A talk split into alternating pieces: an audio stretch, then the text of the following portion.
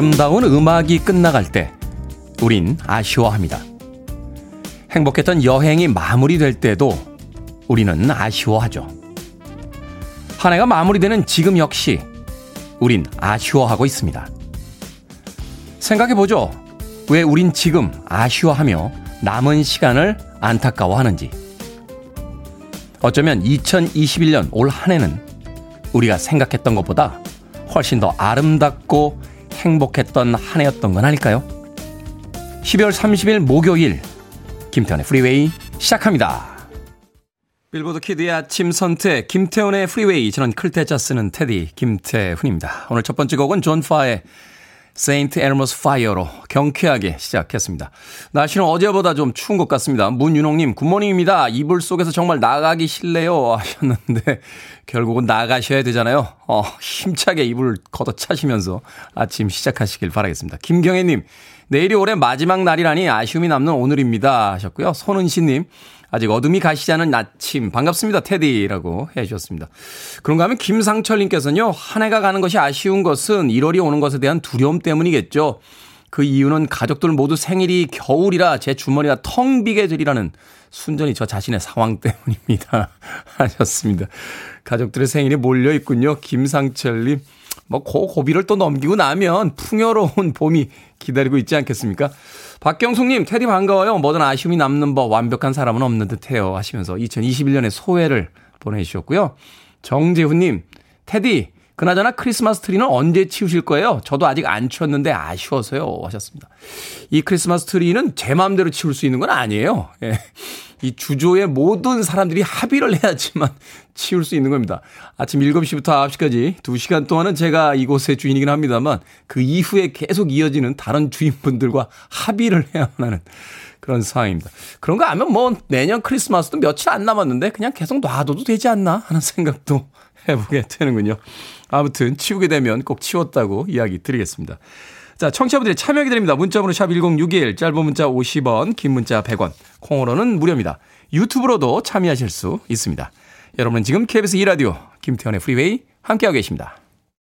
KBS 2라디오 yeah, 김태훈의 프리웨이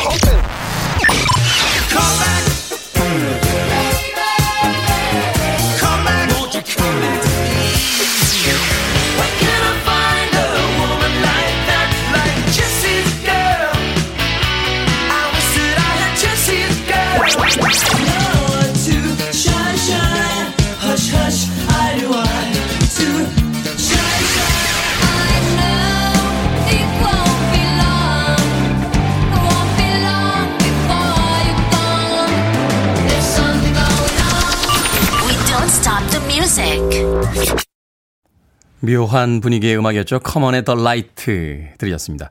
힙합이면서도 일종의 slow jam 계열의 음악이 아니었나 하는 생각이 듭니다. 첫인상은 뭐 그저 그랬는데 예, 듣다 보면 점점 빠져들게 되는 아주 묘한 음, 반복적인 리듬을 사용하는 음악이었습니다. 커먼의 The Light 들으셨습니다. 자, 2586님 오늘 결혼 31주년입니다. 뭘 하면 가장 즐거울까요? 아이들이 성장해서 곁을 떠나고 흰머리가 자꾸 올라오고 무탈한 하루하루에 감사합니다. 라고 하셨습니다. 결혼 31주년인데 아이들은 이미 성장해서 곁을 떠났고 흰머리가 자꾸 올라오신다고요. 음. 아내분 남편분 같이 미용실에 가셔서 염색해 보시는 거 어때요? 어, 멋지게 오늘 머리 스타일도 한번 만들어 보시면서 그죠? 결혼 31주년이시니까 31년 전에 그날 너무 멋지게 머리들 하시면서 어, 결혼식 하셨잖아요. 그날의 기억을 떠올리시면서 오늘 한번 흰머리 염색하시고 머리 멋지게 스타일링 한번 받아보시는 건 어떨까 하는 생각 저 혼자 해봤습니다. 구지은님, 친구가 자기는 비혼주의자라며 친구들 중 유일한 솔로인 제게 안심을 시키더니 결혼하게 됐다며 연락이 왔습니다. 제가 그동안 일이 너무 바빠 한동안 친구들에게 연락도 못했더니 그 사이에 비혼주의를 외치던 그 친구가 뱃속에 아기까지 혼수품으로 준비해서 다음 달 시집을 간다네요. 축하해줘야 하는데 왜 이리 배신감을 느끼게 되는 걸까요? 하셨습니다. 구지은님, 친구가 비혼주의자라고 했어요? 그걸 믿었단 말이에요? 아우, 바보.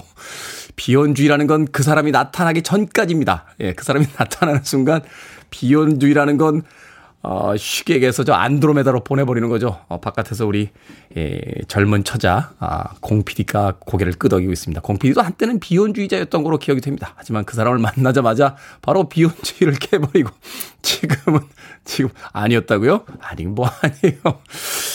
구지은님, 아, 친구들이 다 배신하고 떠나고 혼자 남겨지셨군요. 치킨 한 마리 보내드립니다. 역시 혼자 있을 땐 치킨 아니겠습니까?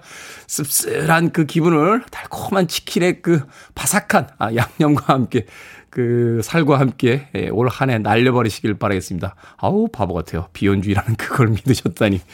이선자님, 으르렁은 이제 그만 상대를 좋게 바라보는 시야, 칭찬으로 끝마무리를 짓는 건 어떨까 합니다. 그분들 이야기죠. 어, 올 한 해 동안 지금 계속 싸우고 계신 바로 그분들 이야기인 것 같은데 이런 생각도 들어봅니다. 아, 그분들도 문제가 있겠습니다만 우리도 문제가 있는 거 아닙니까? 원래 그런 일을 하시는 분들은 자기를 지지하는 사람들의 어떤 성향을 이렇게 반영하기 나름인데 우리끼리 싸우고 있으니까 아, 그분들이 대신 으르렁거리고 있는 건 아닌가 하는 생각 해보게 됩니다. 우리끼리 먼저 화해를 하면 좋게 바라봐 주면 그분들도 칭찬으로 끝마무리 짓지 않을까 하는 생각도 드는군요. 이선자님. 김보님, 테디님, 올해 가장 잘한 일 한 가지는요. 그리고 후회한 한 가지는 뭡니까? 라고 하셨는데. 올해 가장 잘한 일은 라디오 방송을 계속 하게 된 거고요. 그리고 후회하는 한 가지는 진작 할 걸. 이라는 겁니다. 궁금증에 대한 해답이 됐는지 모르겠네요. 자, 정혜린님의 신청곡입니다. 신들러퍼, Girls Just Wanna Have Fun.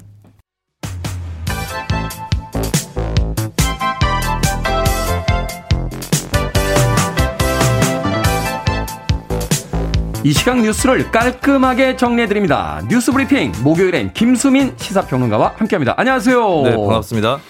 거리두기 조정 방안을 내일 발표할 예정인 가운데 민주당과 정부 현행 거리두기 연장 필요성에 대해서 공감대를 이뤘다 하는 뉴스가 있었습니다. 네, 그렇습니다. 어, 오늘 신규 확진자 수가 5천 명대가 유력한 그런 상황이고 어느 정도는 확진자 수 증가가 멎었다라고 볼 수가 있건, 있는 그런 상태거든요. 네. 어, 다만 아직까지도 어, 위중증 환자의 수가 좀 심각한 수준이라는 그런 판단이 있기 때문에 사실 정... 그게 핵심이죠. 예, 그렇습니다. 네. 참고로 위중증 환자 수와는 조금 다르게 수도권의 중환자 병상 가동률 같은 경우는 39일 만에 80% 아래로 일단 떨어졌습니다. 네. 그동안 행정 명령에 따라서 병상이 확보가 추가로 이루어진 어, 그 덕분인데 하지만 아직까지 방심할 때는 아니다. 라는데 중론이 모아지고 있습니다. 음. 어제 열린 일상회복지원위원회 회의에서도 최소 2주간 현행 거리두기를 유지하자는 의견이 대다수였고 당정 간의 논의에서도 이 거리두기 연장은 좀 유력시 돼 보입니다. 대신에 어 24시 특수업종이라든지 야간 시설 이런 업종별로 미세한 완화 조치가 필요하다. 라고 하는 그런 의견도 나왔고요. 그리고 간접적인 손실에 대한 사각지대 이것까지도 두텁게 메꿀 수 있는 그런 보상 방안도 검토를 촉구하는 예, 그런 여당의 모습이었습니다. 네. 업종에 따라서는 사실 이 거리두기 연장이 별로 지장이 없는 업종도 있고 어떤 업종은 아예 영업 전체를 못하게 되는 그런 또 치명적인 어떤 타격을 입는 업종도 있으니까 좀 그런 미세한 어떤 좀 선별적인 보호가 또 있어야 되지 않나 하는 생각 해보게 됩니다. 자, 여야 후보들을 둘러싼 각종 이슈들 때문에 가장 중요한 정책이 실종됐다 하는 평가가 나오고 있는데 하지만 후보들은 뭐 꾸준히 자신만의 비전을 제시를 하고 있습니다. 먼저 이재명 후보는 주택 실소유자 취득세 부담을 낮추겠다라고 이야기했고 윤석열 후보는 사실상의 원전 확대 그리고 심상정 후보 보건 공약 안철수 후보는 또 코로나 특별 회계 방안까지 이야기를 하고 있는데 좀 정리를 한번 해 주시죠. 네, 이재명 후보는 어제 취득세 부담을 낮추겠다라고 하는 공약을 발표를 했습니다. 어, 취득세 최고 세율이 3%인데 이 부과 기준이 현재 9억 원인데 12억 원으로 올려서 최고 세율을 내는 시민의 규모를 줄이겠다라고 하는 것이고요. 네. 그리고 생애 최초 주택 구입자에 대한 취득세 50% 감면 조항이 현재도 있는데 이 기준을 어, 수도권 같은 경우는 4억 원에서 6억 원으로 비수도권은 3억 원에서 5억 원으로 올리는 예, 이 기준을 올리게 되면은 이제 감면 조항의 혜택을 받는 사람이 늘어나게 되는 것이죠.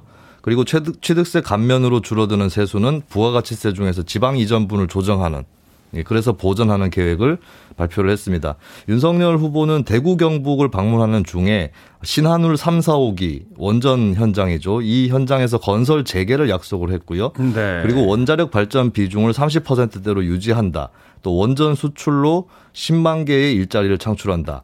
소형 모듈 원전 등 차세대 기술 원전을 개발한다와 같은 어, 친원전 기조의 공약을 발표를 했습니다. 그러니까 문재인 정부의 어떤 기조와는 이제 완전히 대척점에서 지금 공약을 제시한 거죠. 네, 그렇습니다.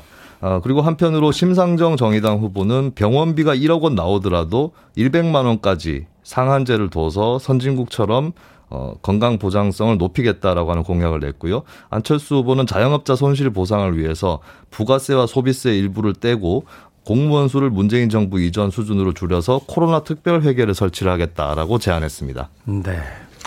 어느 분이 대통령이 되든지 뭐 자신의 공약뿐만이 아니라 남들의 공약도 좀 꼼꼼히 살폈다가 좋은 공약들이 있으면은 또 같이 이 자신의 공약으로서 이행해 주시는 것도 좋지 않을까 하는 생각 드는군요. 자, 전북 전주에 얼굴 없는 천사가 또 나타났습니다. 해마다 연말이면 성금 상자를 놓고 사라지는 기부자. 올해도 기부를 했다고요? 그렇습니다. 29일 전주시가 얼굴 없는 천사가 나타났다라고 발표를 했는데요.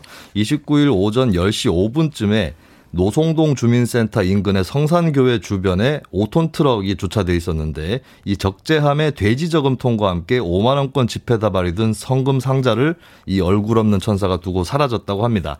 어, 그 전에 노송동 주민센터에 전화를 걸어서 어디에 자신이 박스를 놨다 이걸 안내를 한 다음에 음. 예 그래서 그리고 이제 그 이 전화를 받은 복지 도우미가 미처 감사의 뜻을 표현하기도 전에 전화를 끊었다라고 하고요. 목소리로 보아 40대 남자로 추정된다라고 아. 하는 예, 그런 의견이 있었습니다. 근데 사실 목소리로 나이 알아맞히기 쉽지 않지 않습니까? 그렇습니다. 저 같은 경우도 저보 제 실제 나이보다 훨씬 많이 저도 그렇게 이, 추정을 하시는 분들이 많습니다. 저도 20대 때 전화하면 40대라고 그랬어요. 네. 그래서 주민센터 직원들이 가서 확인을 해보니까 성산교회 앞에 주차된 트럭에 성금 상자가 놓여져 있었다고 하고요. 금액은 7,009만 원 상당이었습니다. 근데 아. 이분이 올해가 처음이 아니죠. 2000년부터 올해까지 22년간 모두 23차례에 걸쳐서 지금까지 다 집계를 해보면 8억 8,700, 아, 8억 872만 와, 정도의 예, 어, 그 금품을 기부를 했고 전주시가 이 어, 기부한 금품을 그동안에 뭐 독거 노인이라든지 소외 계층에 현금, 쌀, 연탄 이런 것을 지원하는 것으로 그렇게 지출을 해왔었습니다. 네, 바로 이런 기부자와 또 누군가를 돕고자 하는 마음이 있는 분들이 있기 때문에 겨울에도 그래도 희망을 좀 가져보지 않나 그런 생각 해봅니다. 오늘의 시사 엉뚱 퀴즈 어떤 문제입니까? 네, 앞서 전주의 얼굴 없는 천사 소식을 전해드렸습니다. 전주의 기부자, 얼굴 없는 천사라고 불리우는데 연애 초기에 내 애인은 날개 없는 천사라고 아. 볼 수가 있겠죠. 여기서 시사 엉뚱 퀴즈입니다. 네. 연애 초기엔 날개 없는 천사라고 생각할 정도로 상대방이 너무나 사랑스럽지만 일정 기간이 지나면 심드렁해지는 것이 연애, 사랑의 속성이기도 하죠. 이러한 시기를 뜻하는 단어는 무엇일까요? 원래는 부부가 어느 정도 시간이 지나 시들해짐을 느끼는 시기라고 하는 뜻이죠. 오늘도 보기는 여러분들이 여러 사람들이 불러드리도록 하겠습니다. 1번 사춘기 말하자면 사춘기입니다. 2번 권태기 이 목소리는 누구의 목소리인가? 제 목소리입니다. 성대모사에도 권태기가 찾아올 때가 있습니다. 하지만 3번 갑자기 훅 들어오는 성대모사도 있죠. 갑자기. 갑자기. 4번 4번 두루치기 두루치기를 진행시켜 누구냐고요? 고독하구만. 네, 제가 허경영 씨 성대모사가 안 돼서 네. 이경영 씨 성대모사를 준비를 해왔는데 갑자기 갑자기 선사를 하다 보니까 좀 여의치 않습니다. 완성돼서 조금 문제가 네. 있었군요. 진행시켜. 정답하시는 분들은 지금 보내주시면 됩니다. 재미는 오답 포함해서 총 10분께 아메리카노 쿠폰 보내드리겠습니다. 연애 초기와 달리 일정 기간이 지나면 힘들어해지는 것이 연애, 사랑의 속성이기도 한데요. 이런 시기를 뜻하는 단어는 뭘까요? 원래는 부부가 시간이 지나 시들해짐을 느끼는 시기라는 뜻입니다. 1번은 사춘기, 2번은 권태기, 3번은 갑자기, 4번은 두루치기 되겠습니다. 문자번호 샵 1061, 짧은 문자 50원, 긴 문자 100원, 콩으로는 무료입니다. 그리고 오늘 아쉽게도 어, 이 뉴스 전달과 성대모사에 전념을 다해 주셨는데 목요일 이 시간을 꾸미셨던 김수민 평론가 마지막 시간이었습니다. 안타깝네요. 아쉽네요. 짧게 인사 좀 부탁드립니다. 네, 제가 보통 출연하는 프로는 시사 프로, 정치 프로 이런 쪽인데 네. 어, 그것이 아닌 프로에 출연하는 것은 굉장히 오랜만의 일이었습니다.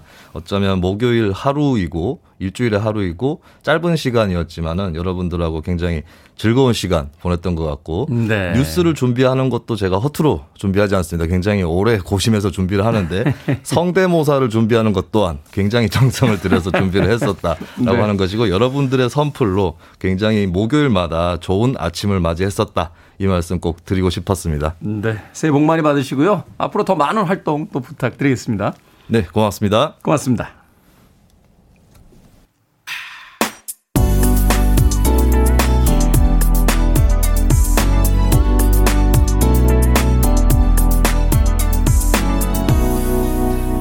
김태훈의 Freeway. 노래가 사랑스럽네요. 스파고의 Just for You 들으셨습니다. 오늘의 시사 엉뚱 퀴즈. 부부 생활이나 연애에 있어서 어느 정도 시간이 지나 시들해지는 시기를 뭐라고 할까요? 정답은 2번 권태기였습니다. 권태기. 2563님, 권태기 프리웨이는 절대 권태기가 없습니다. 라고 하셨는데, 장담하십니까?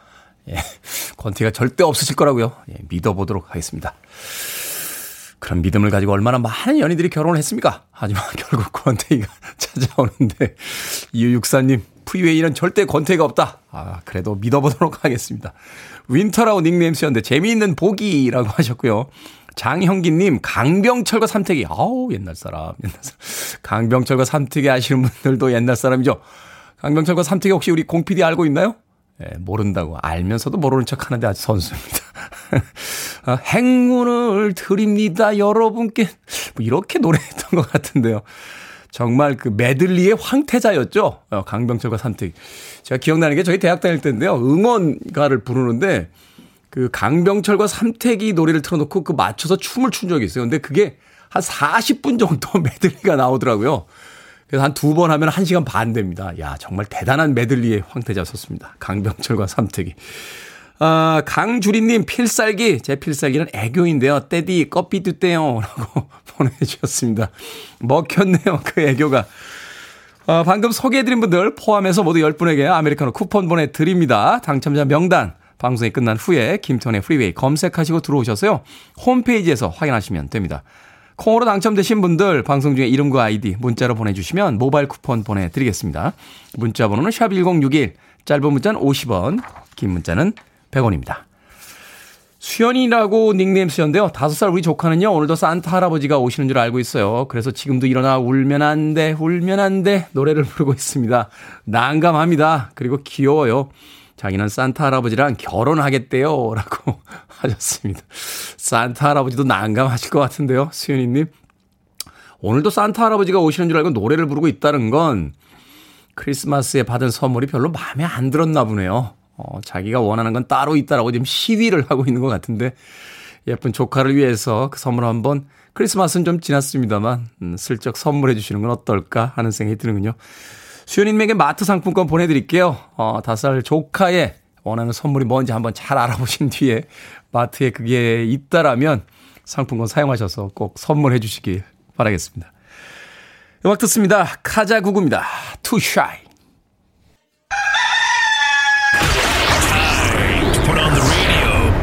김태훈의 프리웨이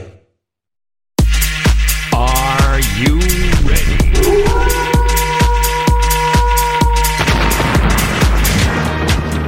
오늘도 문을 활짝 열었습니다. 결정은 해드릴게 신세계 상담소.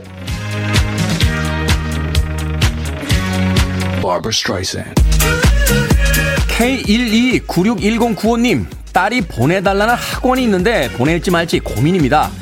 이야기를 들어보니 친구들이랑 같이 다니려는 생각이더라고요. 공부 안 하고 놀 텐데 보내도 될까요? 아니면 다른 학원을 찾아볼까요? 그냥 보내주세요. 다른 학원 보내면 다른 친구 사귀어서 놉니다.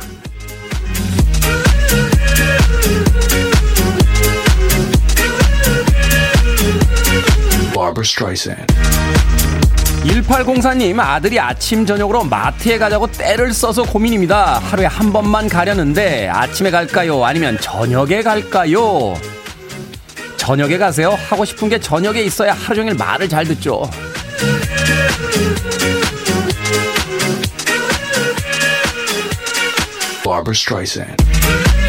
김진아님, 함께 알바하는 동료랑 휴식 시간이 겹치는데 자꾸 말을 시킵니다. 아니, 자기 말만 해요. 책을 펴도 계속 말을 하는데 무시하고 그냥 책을 볼까요? 아니면 책을 덮고 대화를 해볼까요? 대화를 해봅시다. 도대체 무슨 얘기를 하는지는 일단 들어보자고요.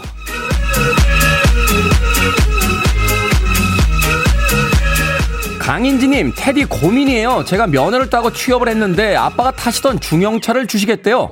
그걸 탈까요? 아니면 제 스타일인 귀여운 경차를 신차로 살까요? 아버지가 타시던 중고차 타세요. 어차피 당분간은 앞범퍼, 뒷범퍼, 옆문 다 긁고 다닙니다.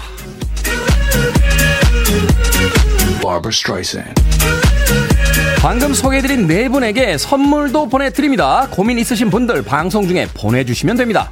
문자번호 샵 1061, 짧은 문자 50원, 긴 문자 100원, 콩은 무료입니다. Listening to one of the best radio stations around. You're listening to 김태훈의 Freeway.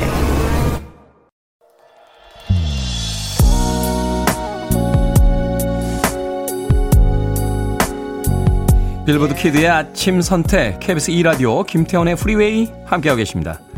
1부 끝곡은 조의 I Wanna Know 듣습니다. 저는 잠시 후 2부에서 뵙겠습니다.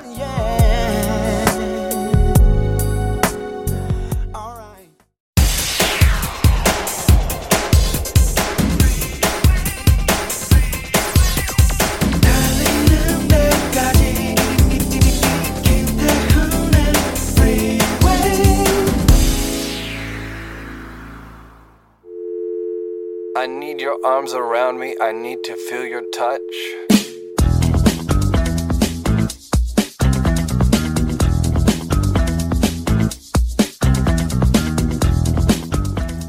꼰대 육하 원칙. 후. 내가 누군지 알아? when. 내가 왕년에 where. 어딜 감히 what. 니들이 뭘 한다고 how. 어떻게 나한테 why. 내가 그걸 왜? 꼰대 방지 5개명. 첫째, 내가 틀렸을지도 모른다. 둘째, 내가 바꿀 수 있는 사람은 없다. 셋째, 그때는 맞고 지금은 틀리다. 넷째, 말하지 말고 들어라. 답하지 말고 물어라. 다섯째, 존경은 권리가 아니라 성취다.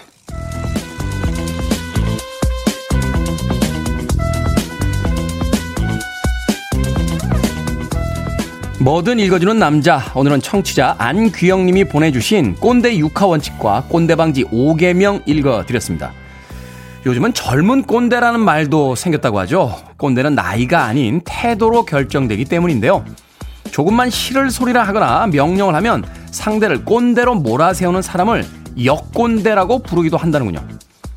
남보다 도덕적으로나 사회적으로 우월하다는 믿음, 내가 틀렸을 수도 있다는 자각의 부재, 달라진 사회의 가치관을 받아들이지 못하는 좁은 시야와 고집, 무엇보다 사람에겐 저마다의 우선순위와 가치관이 있다는 걸 공감하지 못할 때 사람은 우스워지는 거 아닌가 싶습니다.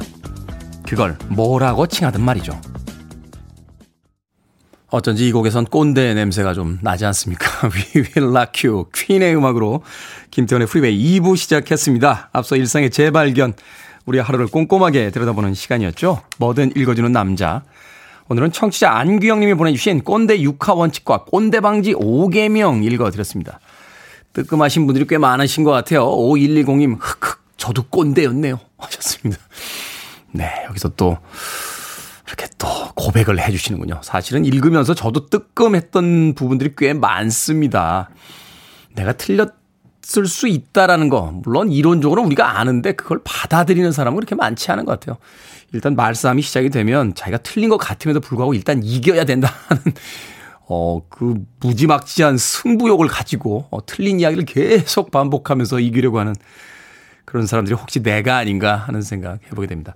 나이가 들었다고 꼰대가 되는 건 아닌 것 같아요. 어, 저희도 어릴 때 이렇게 생각해보면 꼰대들은 이미 젊을 때부터 그 재능을 발휘하는데 이게 젊을 땐 티가 잘 안 나다가 예, 나이가 들면 티가 나는 게 아닌가 하는 생각이 듭니다.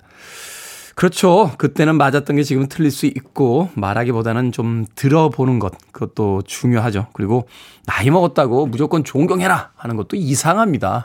그냥 나이만 먹었을 뿐인데 존경은 스스로의 노력으로 젊은 세대들에게 성취하는 것이 아닐까 하는 생각 다시 한번 해보게 됐습니다. 자, 뭐든 읽어주는 남자 여러분 주변에 의미 있는 문구라면 뭐든지 읽어드립니다. 김태훈의 프리웨이 홈페이지 게시판 사용하시면 되고요. 말머리 뭐든 달아서 문자로도 참여가 가능합니다. 문자 번호는 샵1061, 짧은 문자는 50원, 긴 문자는 100원, 콩으로는 무료입니다. 오늘 채택되신 청취자 안규영님에게 촉촉한 카스테라와 아메리카노 두 잔 모바일 쿠폰 보내드리겠습니다. I want it, I need it, I'm desperate for it. Okay, let's do it. 김태훈의 Freeway. 80년대의 슈퍼스타들이었죠. 올리비아 뉴튼 존의 Physical, 이정옥님의 신청곡으로 띄워드렸고요. 이어진 곡은 릭 스프링필드의 제시스 걸이었습니다. 두 곡의 음악 이어서 들려드렸습니다. 박은희님, 테디 드디어 콩 깔았습니다. 간호 조무사로 일하고 있는데 밤 근무하고 퇴근하고 있어요. 오늘도 모히또들 화이팅입니다. 라고 하셨습니다. 드디어 콩을 까셨군요. 네, 콩으로는 문자가 무료입니다. 네, 박은희님. 콩으로 들어오시면 또 보이는 라디오 통해서 어, 실시간으로 스튜디오 풍경도 어, 보실 수 있습니다. 앞으로 자주 오십시오. 이병남님, 테디 반가워요. 올해가 가기 전에 저도 프리웨이에 입성을 하게 되네요. 이름으로 저를 남자로 생각하시면 안 됩니다. 저 여자예요. 테디의 목소리와 거친 입담이 너무 매력적이에요. 앞으로 잘 부탁합니다. 하셨습니다. 이병남님, 네, 이름만 보고 제가 남자로 오해할 수 있다고 여성분이시라고. 제 입담이 거칩니까? 되게 도시적이지 않습니까? 제 입담? 세련되고. 모서리가 없이 이렇게 반들반들한 입담이라고 저는 생각하고 있었는데. 거친 입담이라는 이 단어 하나에 꽂혀가지고 또 약간 또 고민이 생기는군요. 아, 거칠어요, 제가? 어? 나 거칠어? 그런 성격 아닌데. 그런 성격 아닌데. 네. 정선영님. 아들이 초등학교 때부터 축구하고 싶어 했는데 여건상 못 시키다가 고등학교 가서 뒤늦게 시작하게 됐습니다. 주변에서 너무 늦게 시작한 걸 우려하지만 아들이 지금 행복하면 된 것 같아요. 2022년엔 다 잘 될 거라고 기죽지 말고 조급해하지 말라고 이제부터 시작이라고 말해주고 싶습니다. 테디 응원해 주세요. 라고 하셨습니다. 정준호 화이팅! 순천고 화이팅이라고 하셨습니다. 순천고 축구부에 드디어 우리 정준호 씨가, 아, 정준호 군이 이제 들어갔군요. 순천고, 어, 내년에 우승합니까? 축구? 운동 좋아하는 아이들, 어, 어른들은 걱정이 많죠. 다치거나 또 할까봐. 저도 사실은 초등학교 때 운동 하고 싶었어요. 어, 저 육상 선수 했습니다. 네. 배구부에 있었는데, 저희 어머니가, 예, 우리 아들은 공부를 시켜야 된다고. 예. 공부를 잘했느냐? 예, 그건 또 아니죠. 예, 그건 또 아닙니다. 그냥 공부를 시키기만 하셨습니다. 예, 운동을 못하게 하시고.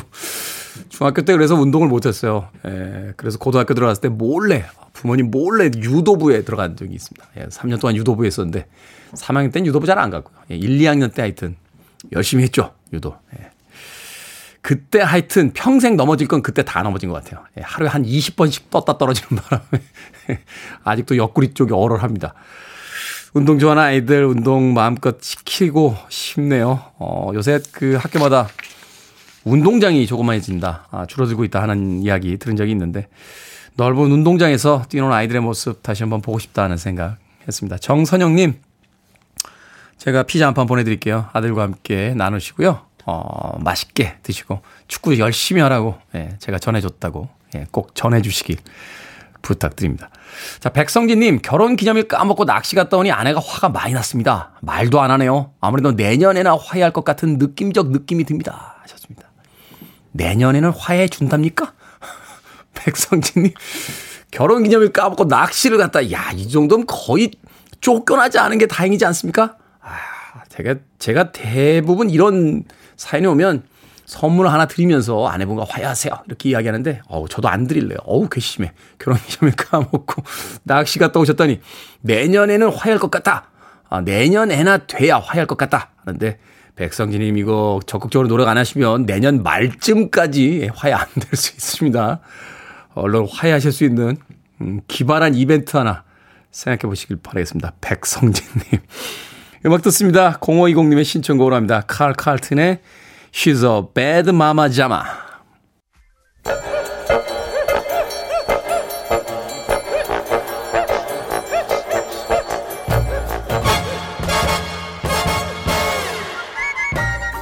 온라인 세상 속 촌철살인 해학과 위트가 돋보이는 댓글들을 골라봤습니다. 댓글로 본 세상.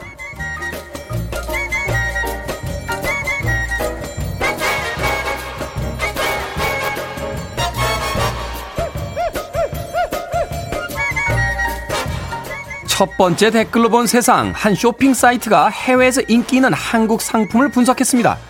말레이시아에서는 이태리 타월, 싱가포르에서는 KF94 마스크, 브라질에서는 BTS 정규 앨범과 BTS 기획 상품 등이 이름을 올렸는데요.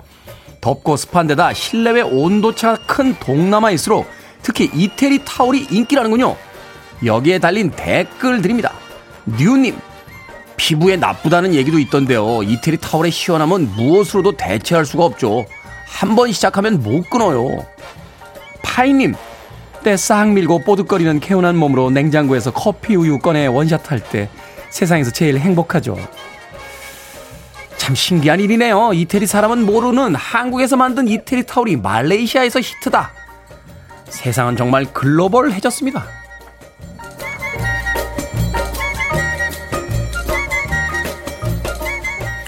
두 번째 댓글로 본 세상 2030 세대를 중심으로 MBTI의 인기가 식지 않고 있는데요. 소개팅에서 MBTI로 서로의 성격을 파악하는 건 기본이고요. 기업 자기소개서에 MBTI를 서술하도록 하는 회사도 생겼다고 합니다. 일부 사람들은 친구를 사귈 때나 공채에 지원할 때 사람들이 좋아하는 MBTI를 속여 말하기도 한다는데요. 여기에 달린 댓글들입니다. 타임님, MBTI로 모든 걸 평가하는 사람을 오히려 거르는 도구로 사용하면 되지 않을까요? 블라인드님, 소개팅 나가서 상대방이 마음에 안 들 때 좋은 핑계거리예요. 어머, 저랑 MBTI가 안 맞더라고요. 하면 다들 더 안 물어보거든요. 전 세계에서 일본과 우리만 혈액형을 가지고 사람들을 평가했었죠. 이젠 MBTI로 갔군요. 근데 사람이 그렇게 몇 가지 유형으로 분리가 됩니까? 저는 잘 모르겠습니다만 혹시 유럽에 여행 가시면 혈액형이나 MBTI 같은 거 물어보지 마십시오. 거기서 나치 취급당합니다.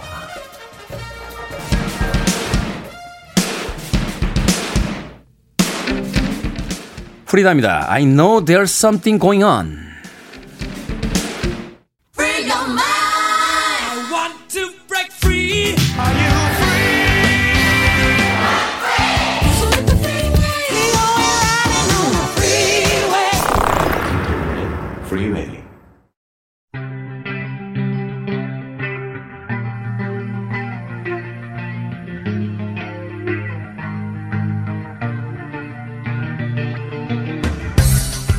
21세기의 키워드로 우리의 역사를 살펴보는 시간입니다. 역사 대자뷰. 오늘도 공간 역사 연구소 박광일 소장님 나오셨습니다. 안녕하세요. 안녕하세요. 고승현 씨께서 오늘은 박 소장님 맞는 날이라고. 감사합니다. 하트까지 붙여서 문자를 보내주셨습니다. 자, 박 소장님 오셨습니다.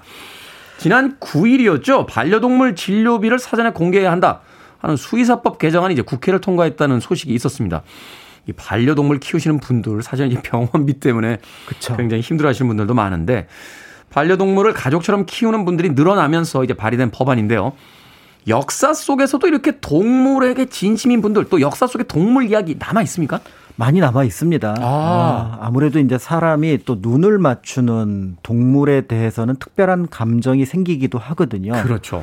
그래서 지금처럼 반려라는 개념까지는 쓰지 않는다고 하더라도 굉장히 아꼈던 그리고 또 그걸로 인해서 여러 가지 사건이 일어났던 것들이 많이 있는데요. 네. 다만 예전에는 지금과는 조금 달라서 아무래도 좀 여유가 없어서 그랬기 때문이기도 하지만 완물상지 그러니까 기이한 물건, 기이한 동물을 좋아하는 것은 본인의 뜻을 잃는다라고 해서 조금은 좋지 않게 보는 편이기도 했습니다. 아, 그러니까 완물상지라고 해서 기이한 물건이나 희귀한 동물을 좋아하는 것은 좋지 않다. 그렇습니다. 군자로서 이러면 안 된다. 뭐 네네네. 이런 아, 이런 거군요. 네, 그래서 이제 그런 뜻이 있기는 한데요. 그럼에도 이제 동물과 관련해서 이제 에피소드를 남긴 인물들이 있습니다. 그 중에 네. 이제 한 명이 그 무시무시한 고려 무신정권계 이의민이라고 하는 아, 인물입니다. 이의민. 어, 저도 예전에 배웠던 어, 기억이 납니다. 네. 그러니까 아마 드라마를 통해서도 많이 이제 보셨을 것 같은데 특히 이제 무신정권기에 굉장히 무서운 존재들이 많이 등장을 하지만 네. 이의민만한 존재는 없습니다. 일단 천민 출신이기도 하고요. 그다음에 경주에서 워낙에 많이 말썽을 부려서 당시 이제 그 지역에 안찰사가 잡아다가 형들하고 함께 고문을 했거든요. 네. 그런데 형들은 다 죽었습니다. 고문을 받고 아마 죽이려고 했던 것 같아요. 죽이려고 고문을 했다. 네. 그런데 이의민은 살아남았고 어 신기하다. 굉장히 힘이 세네라고 해서 개성으로 올려 보냈는데 뜻밖의 이제 재주가 있었던 수박이라고 하는 지금의 이제 맨손 격투기. 수박. 아, 그렇죠. 이제 그 그거죠. 맨손으로 싸우는 거. 네네. 옛날에 우리 전통 무술 중에 하나. 그러니까 UFC랑 좀 비슷한. 근데 이제 당시 왕이었던 네. 의종이 그것을 굉장히 좋아했고요. 그 아. 덕분에 이제 높은 벼슬에 올라가게 됩니다. 네. 더 나아가서 이제 무신 정권기에 이제 두각을 나타내게 되는데 특히 자신을 어떻게 보면은 사랑했던 의민이 아 의종이 네. 나중에 이제 귀향을 갖다 거제도로 귀향을 갖다 경주로 올라오게 되는데요. 네. 이게 조금 위협이 된다고 생각했던 무신 정권이 이제 이 의민을 보내서 의종을 죽이게 합니다. 아. 그리고 이제 이 일을 계기로 잠시 이제 피했다가 나중에 이제 정권을 잡았던 그런 무시무시한 인물인데요. 네. 이 이의민을 몰락시켰던 존재가 바로 비둘기였습니다. 비둘기요? 네. 아니 뭐 호랑이나 늑대라면 이해하겠는데 비둘기에 잡아먹혔을 리는 없고 비둘 비둘기 때문에 어떻게 몰락을 합니까?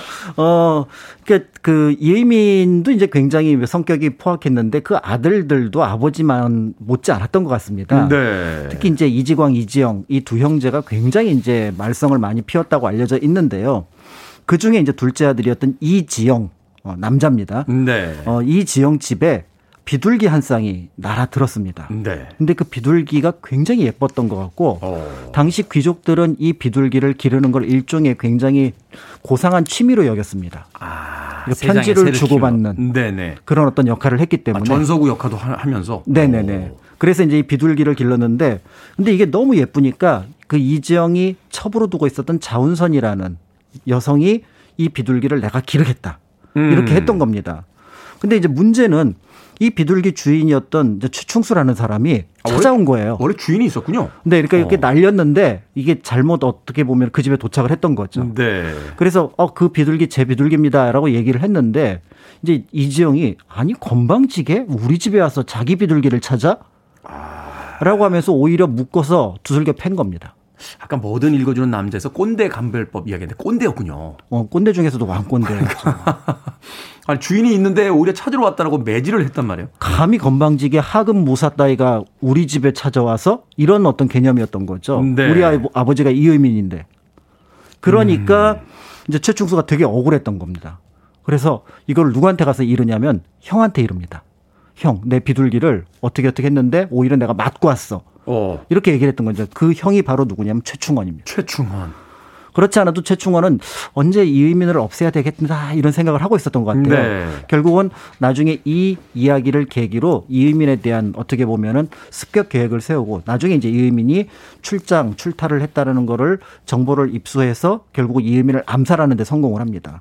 이야. 그리고 우리가 알고 있는 최충원이 정권을 잡게 되니 우리가 알고 있는 최 씨 무신 정권 60년이 이렇게 해서 시작이 됐던 거죠. 비둘기 한 마리 때문에. 네. 이지영은 나중에 또 죽임을 당하죠. 감히 우리 비둘기를 하면서. 네. 그래서. 오. 누가 비둘기를 평화의 상징이라고 했습니까? 비둘기 때문에 이런 무시무시한 지금 난이 났는데. 야, 고려시대 살벌하군요. 네네네네. 자, 이 비둘기 한 마리가 일종의 나비 효과를 일으킨 건데, 좀 다른 이야기를 해보죠. 조선시대로 와서 이 조선시대 왕들 중에서 동물을 좀 사랑하셨던 이런 왕들은 없으신가요? 어, 아마 여러 분을 아마 떠올릴 수 있을 것 같은데요. 네. 특히 이제 모름지기 왕이라면 어, 이런 동물을 사랑해야 된다라고 하는 나름의 이제 그 범주에 들어가는 동물이 있습니다. 바로 말입니다. 말. 특히 이제 창업 군주들 아니면 어떤 수성의 과정 속에서 전쟁을 했던 왕들은 이 말을 이제 타고 전쟁에 나서게 되니까 네. 그 말이 나의 분신과 같이 느껴지게 되거든요. 그렇죠. 이 그 장수들에게 최고의 선물을 줄 때 말을 주잖아요. 그렇습니다. 삼국지에서도 제가 여러 번 봤는데. 그래서 중국의 황제령에서도 보면 황제 가장 앞에 있는 동물이 바로 말이거든요. 아. 기린, 코끼리보다 말이 맨 앞에 있습니다. 그렇군요. 황제를 상징하는 동물이기도 한데요. 그래서 뭐 태, 어, 그 태종, 그러니까 이세민, 네. 네. 당태종 이세민의 뭐 소릉 육준이라고 해서 굉장히 탁월한 여섯 마리 말에 대한 이야기가 나오는데 네. 우리나라에도 그런 얘기가 등장을 하는 것이 태조 이성계와 관련해서입니다. 이성계. 용비 어천가에 보면은 태조 이성계가 아끼고 사랑했고 몸같이 여겼던 말이 여덟 마리가 있다. 그래서 이제 팔준마라고 얘기를 하게 되는데요. 기억나네요. 말을 타고 석벽에 오르시잖아요. 맞습니다. 예. 네. 그러면서 그 중에서 가장 유명한 뭐 예를 들어 유린청이라고 하는 말 같은 경우는 무려 화살을 세 대나 맞았는데 결국 태조의 목숨을 지켜줬기 때문에 나중에 그 말이 죽었을 때 그 말이 먹던 구유 를 돌로 만들어서 같이 묻어주었다라고 이제 기록에도 나와 야 있는데요. 대단하네요. 이 여덟 마리의 이름만 들어도 굉장히 멋있습니다. 그래서 네. 횡운골, 그다음에 유린청, 추풍호, 발전자, 용등자, 응상백, 사자왕, 현표. 예를 들어 뭐 발전자 같은 경우는 벼락을 내뿜는 것 같은 붉은 말, 뭐 이런 아, 뜻이거든요. 아, 이름만 들으면 저 아이돌 그룹인 줄 알겠어요. 해도 될 것 같은데요. 그러니까 이제 이런 얘기들이 어 용비어천가에도 실렸기 때문에 나중에 이제 세종 같은 경우는 안견에게 명해서 이 그림을 그리게 했었는데 아, 이게 이제 임진왜란 때 소실되면서 숙종 때 다시 그리게 한 것이 지금 남아 있습니다. 대단하네요. 어, 정말로 그 사랑했던 것뿐만이 아니라 그것을 이제 형상화해서 두고두고 기리려고 했다는 것 자체가 네. 다른 왕들은 어땠습니까? 다른 왕들. 어, 이제 성종이 굉장히 독특한 동물 애호가였는데요. 네. 어, 이게 이것 때문에 이제 신하들하고 좀 실랑이를 많이 벌이는 편이었습니다. 처음 문제가 됐던 동물이 바로 낙타입니다. 낙타요? 낙타를 수입하려고 했었어요. 안 되지 않습니까? 아니, 이제 수입을 하려고 했죠. 뭐 그때는 메르스 이런 거 신경을 안 쓸 때였으니까. 아니, 그, 아, 그래, 그렇다 할지라도 낙타를 가져오려고 했다. 성종 어, 특이한 취향이시네요. 네, 그랬더니 이제 바로 이제 대사원 이제 이경동이라는 분이 나섭니다. 이게 네. 무슨 말입니까? 첫 번째는 아까 얘기했던 귀한 동물을 구입하는 것은 임금의 덕을 어지럽히는 겁니다. 네. 그다음에 두 번째 그 역사책에 보면은 태조 왕건이 만부교 아래서 낙타를 굶겨 죽인 일이 있는데 이거는 사치를 경계하라고 했던 말입니다. 아. 그다음에 이제 세 번째 낙타 가격이 너무 비쌉니다. 이 얘기를 했는데 사실은 이 두 번째는 약간 견강부회 자신에게 좀 유리하게 해석을 한 거죠. 이거는 음. 굉장히 정치적인 문제였지 사치의 문제는 아니었었던 거거든요. 네. 아무튼 그러니까 이렇게 비판을 받으니까 성종이 좀 기분 나빴지만 여기에 반박할 근거를 찾지 못했던 겁니다. 음, 네. 그래서 중국에서 전쟁에 나갈 때 낙타를 쓴다고 해서 내가 그것 좀 보려고 했던 거다. 음. 그게 뭐 그리 잘못이냐. 아니 너무 비싸면 됐다. 그만하자. 라고 해서 낙타 수입을 포기합니다. 어, 쿨하시네요. 어, 쿨하. 사실 이제 그 동물원에 대한 어떤 회의론자들 이야기에 따르면 이게 예전에 이제 왕권을 상징하면서 신기한 물건 그 동물들을 이렇게 그 전시하면서 자신의 어떤 그 권세를 이야기했다 이런 이야기들을 하던데 많이 있습니다. 그 명나라의 영락제 같은 경우도 기린을 이제 중일 어, 저기 아프리카에서 실어 와서 그거를 자신의 어떤 위험으로 삼기도 했었죠. 그렇죠. 그래서 사실 이제 동물원 폐지론자들이 그걸 근거로 해서 이제 동물들을 자유롭게 해줘야 된다 하는 이야기를 하기도 합니다. 예, 저도 그 사람 중에 한 명입니다. 자, Def Leppard의 음악 한 곡 듣고 와서 계속해서 이야기 나눕니다. Animal. 뒤에 재밌게 웃네요. Def Leppard의 Animal 들으셨습니다. 빌보드 키드의 아침 선택, KBS 2라디오, 김태훈의 프리웨이, 역사 데자뷰, 박광일 소장님과 이야기 나누고 있습니다. 앞서 낙타를 키우고 싶어 했던 성종의 이야기 해주셨는데, 낙타에는 실패했지만 다른 동물들은 어땠습니까? 또 다른 동물들을 키우지 않았겠습니까? 성공한 것도 있고 실패한 것도 있습니다. 아, 그래요? 네, 성공한 오. 케이스가 바로 매입니다. 매요? 네, 사냥하는 매. 아, 매를 키웠다? 네, 고려시대 이후로 궁궐에서 매를 키우는 게 일종의 풍습이었거든요. 조선 네. 초기까지. 그러니까 이제 성종도 이제 매를 길렀는데요. 뭐 송골매, 해동청 이런 매를 이제 길렀던 겁니다.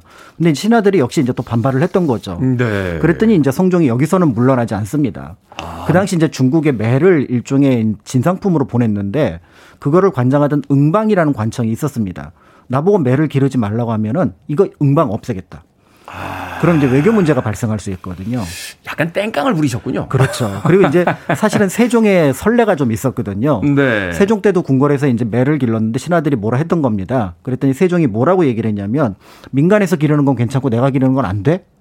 그 다음에 내가 매를 기른다고 혹시 정치를 내가 좀 소홀히 했었나? 그 증거를 가져와. 라고 얘기를 해서 신하들을 제압해서 성종도 그 예를 살짝 가지고 왔던 거죠. 약간 논리가 아이들 같아요. 엄마는 보면서 왜 나는 못 봐? 그리고 내가 TV 본다고 뭐 성적이 떨어졌나? 뭐, 뭐 이런 이런 논리인 것 같은데. 어, 네. 그런데 이제 원숭이는 좀 문제가 됐던 것 같아요. 원숭이요? 어, 일본에서 이제 원숭이를 사신들이 와서 바쳤는데 네. 사북시에서 겨울이 되니까 이 원숭이가 좀 추워가지고 집도 지어주고 옷도 있으면 좋겠다 그랬더니 성종이 어 그래야지 이렇게 했던 겁니다. 네. 그랬더니 이제 신호들이 또 신하들이 딱 이제 얘기를 하면서 원숭이에게 옷을 입히는 것보다는 한 명의 백성에게 옷을 입히는 게 낫지 않습니까? 원칙주의다. 그렇죠. 그러니까 네. 이제 성종은 아무리 그래도 일본에서 네. 보낸 귀한 선물인데 그거를 이렇게 얼어서 어떻게 보면 아프게 하면은 좋지 않지 않겠느냐. 외교적인 문제 될 수 있으니까. 네, 이제 그렇게 이제 무마를 했다고 하는 거죠. 아, 그러고 보니까 예전에 그 독일의 빌레름 2세인가요? 중국하고의 그 외교 문제를 잘 풀겠다고 애완 견을 하나 보낸데 중국 황제가 그거를 그래가지고 드셔가지고 문제가 됐던 적이 있는데 아 그렇죠 이게 외교 문제가 될 수 있으니까 남이 음. 보낸 것.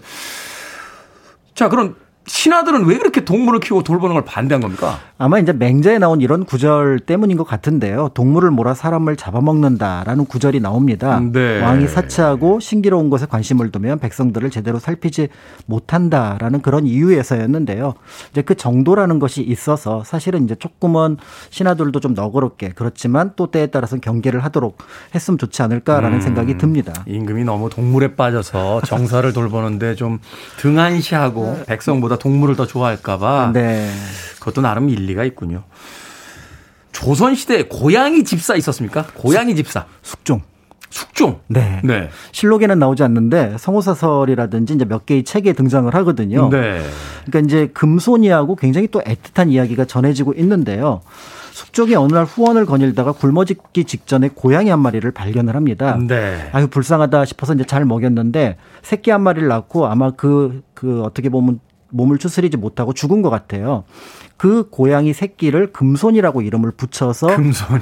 자기 옆에 두었는데 밥 네. 먹을 때도 옆에 두고 그 다음에 신하들하고 미팅을 할 때도 옆에 두고 그 다음에 심지어는 후궁들이 질투할 정도로 굉장히 사랑했다고 합니다. 네. 그런데 이제 1720년 숭종이 승하한 다음에 금손이 역시 13일 동안 먹을 것을 끊고 결국 생을 마감하게 되었다. 아. 죽었다고 하는데요.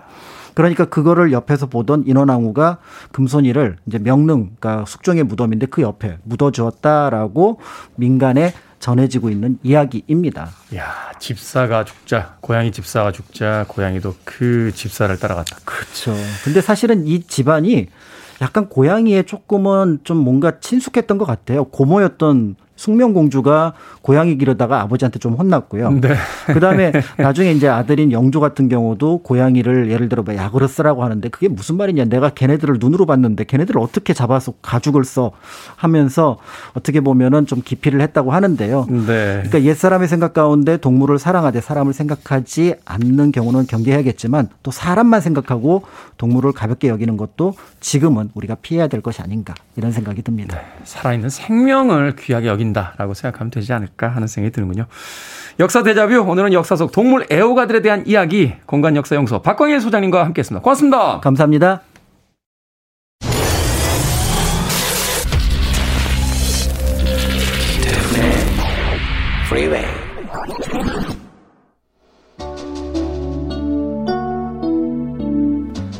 KBS 2라디오 김태훈의 프리웨이 오늘 방송 여기까지입니다. 끝 곡은 글로리아 로링과 칼 앤더슨이 함께한 Friends and Lovers 준비했습니다. 또 2021년에 하루가 가고 있습니다. 오늘 하루도 소중하게 잘 보내시길 바라겠습니다. 내일 아침 7시에 돌아옵니다. 고맙습니다.